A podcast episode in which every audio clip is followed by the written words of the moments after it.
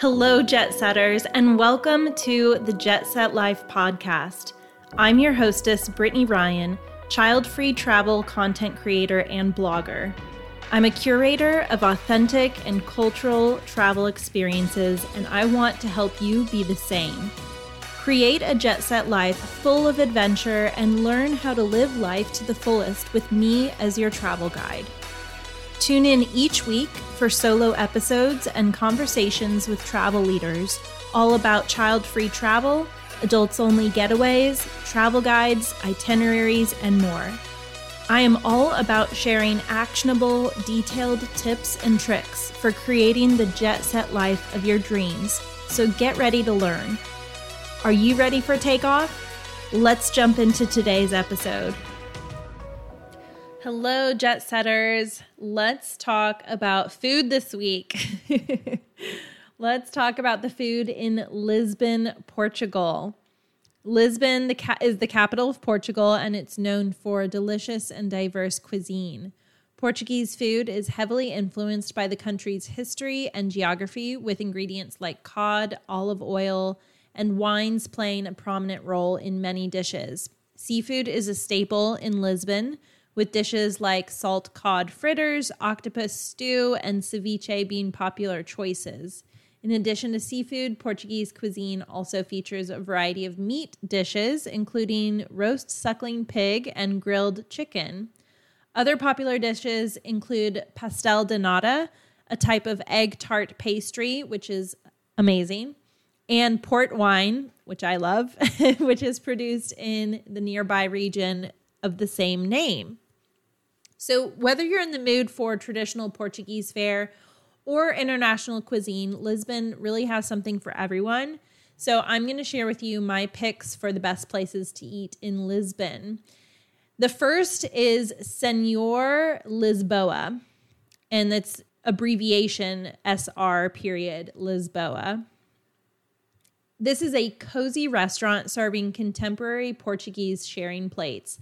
I listed this restaurant first because it truly was my favorite. If you go to only one of the places on this list, this is the one I recommend that you go to. We ate at Senhor Lisboa on our last night in Portugal, and it was tucked away near our hotel on a quiet street that really could be easily missed if you weren't looking for it. But for those people who knew about this hidden gem, there was a small queue beginning to form with people hoping to get in without reservations outside, and I can see why, because it, I just really loved it. As I said before, it's known for contemporary Portuguese, Portuguese cuisine.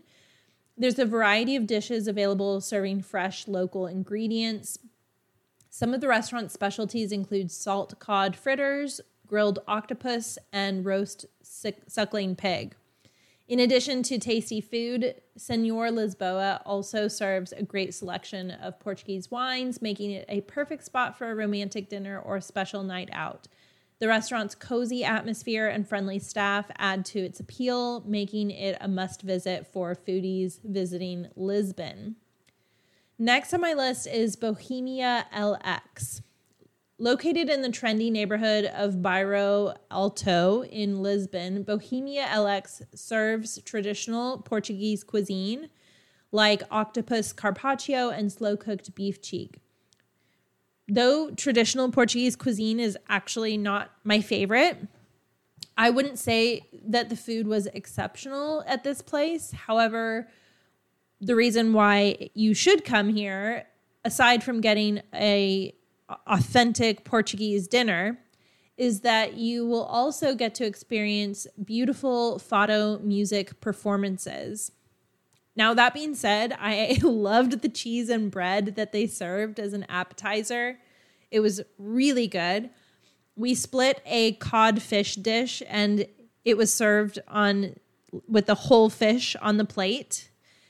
And like I said, it was executed perfectly. It's just not my favorite for every day. Now, the Fado musical performances were wonderful. There were two guitarists and a singer. They performed about every forty-five minutes, so it was enough for us to see a performance at the beginning of our meal and then at the end. Portuguese fado is a form of music that originated in Lisbon in the early nineteenth century. It's characterized by mournful, melancholic lyrics and guitar-based melodies. Fado music often deals with themes of love, loss, and longing, and is traditionally sung by a solo artist accompanied by a Portuguese guitar. Fado has a strong cultural and historical significance in Portugal and is an important part of the country's national identity. It's a popular genre of music and in Lisbon and can be heard in many bars and restaurants throughout the city. And Bohemia L X is a great choice for this. Next, we have Cervejaria Ramiro, aka Ramiro's. And this is my number one recommendation for seafood in Lisbon. Ramiro's is a popular and boisterous spot, and it is the place to go for fresh fish and seafood. So if that's something you're craving, you've got to go to Ramiro's. It's also located in the Bairro Alto neighborhood, and Ramiro's features a variety of seafood options, including grilled sardines, octopus st- stew, seafood risotto. Really, like any seafood you can think of, they can probably do it. Because of the popularity, you'll be expected to pull a number at the entrance and then wait for your number to be called. That being said, we went for lunch and we actually didn't have to wait long at all. So it can get very busy though, so just be aware of that. The atmosphere is very casual and informal. There are three floors, but we ate on the first floor, so I can't comment on the other two. I'm not sure if the upper floors were even open for lunch when we visited. There was also a covered patio, but they didn't have that open at the time. It's super lively and crowded inside. It's kind of deceptive when we went because there was like nobody out on the patio. And so I was like, well, maybe this isn't the place. Like I heard this was really popular. But then the second you go inside the restaurant, it's just packed with people. So there are long tables. It's communal seating. So it's not squished, but you will be sitting probably at the same table with other people. They try to put one chair, one empty chair in between groups that aren't together. Now, if that's not your jam, I get it, but it's still worth it for the food alone. So don't let the communal tables or communal seating bother you. There's fresh seafood on display in tanks and in ice barrels throughout the restaurant. So you can actually specially pick your food if you would like. And the other thing I'll note about Ramiro's is that considering how much slower service is in Portugal, Portuguese culture, I actually found Ramiro's to be pretty fast, even though it was a relaxed, casual place. So I appreciated that as an American. I'm not saying that I want that or they need to change, but it was an aspect that I appreciated. And one more little fun fact about this place is that it was founded in the nineteen fifties. All right, this next one is Fabrica de Nata. And this is a chain. I normally don't recommend chains, but I actually have two chain restaurants in this roundup. Now, it does lend itself to tourism. It's it can be a touristy spot. However, I still really enjoyed it. It's beautifully direct, decorated. There's an open kitchen. There's copper accents, chandeliers, and blue and white tiles everywhere. The restaurant chain is centered around the traditional Portuguese custard tarts known as pastéis de nata, and they're so good. We paired them with freshly squeezed orange juice and coffee, and it was delightful. Aside from the pastel de nata, you can also order other tasty pastries and sandwiches, including croissants and muffins. Okay, and then the other chain that I still enjoyed is the is Casa Portuguesa Portuguesa do Pastel de Bacalhau. I'm sorry if I mispronounced that. But it's, again, another very touristy spot. But if you have a limited time in Lisbon like we did, we were only there forty-eight hours, and you wanted to try some of these Portuguese staples like I did, then I think that these two chains are a convenient way to find and easily access some of these Portuguese foods. Now, Casa Portuguesa has this little package meal option where you can try a glass of port along with a traditional pastéis de bacalhau, which is their salt cod fritter. They also serve salt cod croquettes, which feature melted cheese. It's a tasty midday snack that's popular in Portugal, and I'll be the first to admit this is not the place to go for the cheapest salt cod fritter in Lisbon. They are definitely priced for tourists, but I appreciated the convenience and the ambiance, and I got to keep my little port glass, and it was fun. It was a fun experience. So there's that one. All right, and next one on my list is Time Out Market. Time Out Market is more than just a food hall. It's an entire experience. This is a massive complex made up of twenty-four restaurants, eight bars, and a dozen shops, as well as a cooking school. It boasts some of the best food in all of Lisbon, and they say that they have the best chefs, the best steak, the best hamburger, the best sushi, and more. Now, Jordan did try one of their burgers, and it was probably not the best burger that he's ever had in his whole life, but it very well may be the best burger in Lisbon.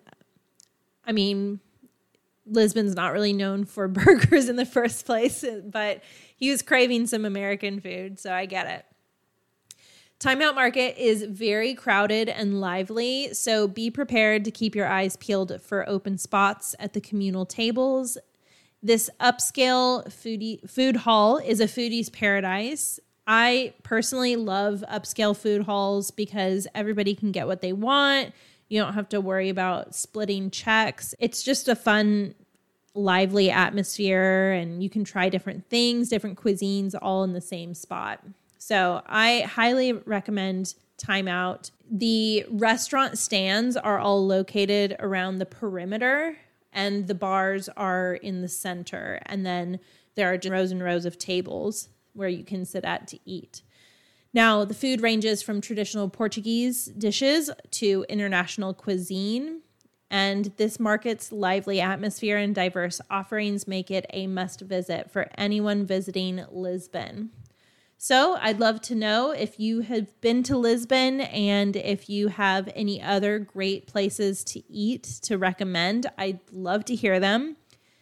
Either let me know on Insta or on the blog at jet setting blonde dot com.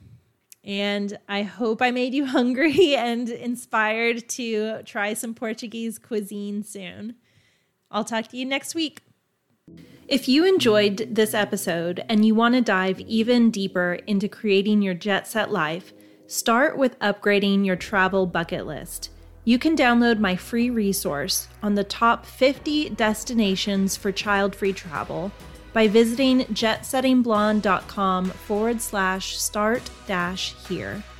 Because the first step to creating your jet set life starts with upgrading your travel goals.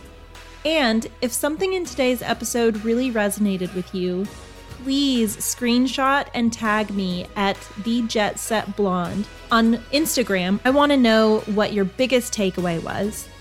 I really want to hear from you, and it means so much to me when I can see your screenshots of you listening to the podcast or reading my posts online. Every screenshot and review means the world to me. I read every single one. And I really appreciate your support in listening to this episode and supporting me on this adventure. I look forward to bringing you more awesome and genuinely helpful content that will help you create the jet set life of your dreams.